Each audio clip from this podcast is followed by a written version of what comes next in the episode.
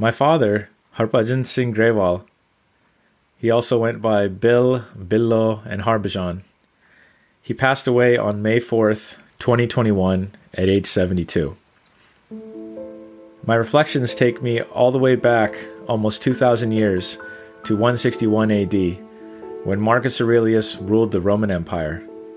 Within his widely distributed meditations, he provides a framework to get past unpleasant moments. I'm going to paraphrase it.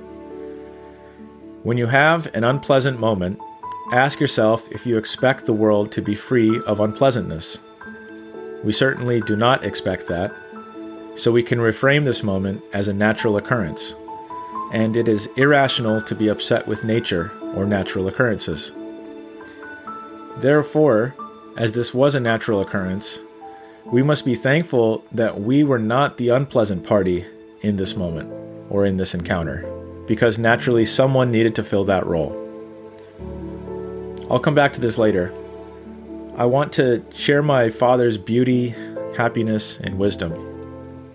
He came to the United States for college in 1967 from his childhood home in Kenya with only $300 in his wallet. He would graduate from UW Madison with an MBA, and during his time on campus, he managed to talk a few students out of dropping out of university to enlist in the Vietnam War, convincing them instead to get their degree. In the 1980s, he had ascended to be a VP at a popular food catalog company, and he lived life to the max. A few weekends a year, he would take the company jet to the Swiss Alps for world class skiing and be back in time for the Monday briefing in the United States. At his peak, he had multiple properties in Southern California that were 10 minutes from the beach. His children attended the top public schools in the country. He had a loving marriage, a thriving small business, a consulting practice, and a pharmacy. And he went on beach runs almost daily. What a life! This is the blueprint I witnessed him live out. Nobody could touch him at the top of his game. Nobody could touch him when he was thinking for himself. My parents, all of our parents, lived in the pre internet era. There was no blueprint for them to follow, no collective for them to draw from, as the weight of the system grew heavier and heavier with each passing crisis. The unchecked rise of Big Pharma and Walmart's squeeze on small businesses in the 1990s. The internet.com bubble burst. The 9 11 terror attacks. The 2008 financial crisis. The student loan crisis. All this in a community that valued outward superficial appearances. This resulted in a lack of community support, mental health support, etc. This affected how he was viewed by his community in his later days, and he was far too humble to tell them that he had already lived a life beyond their wildest dreams. Dad would always go out of his way to humanize everyone he encountered, even his greatest enemies. He was able to see the humanity in everyone. If I had had my way, his last days would have played out much differently.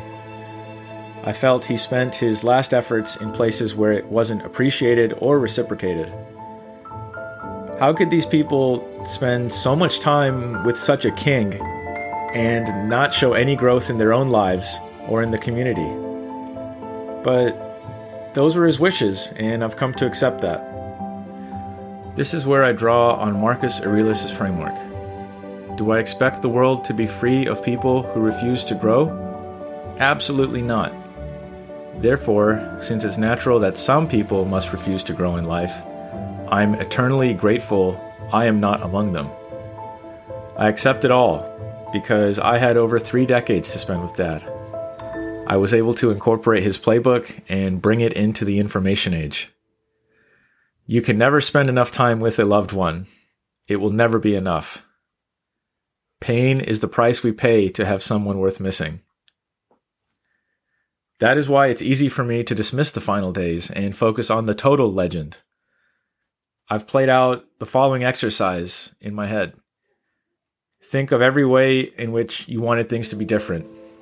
maybe a few decisions going dad's way, maybe a few more lucky breaks.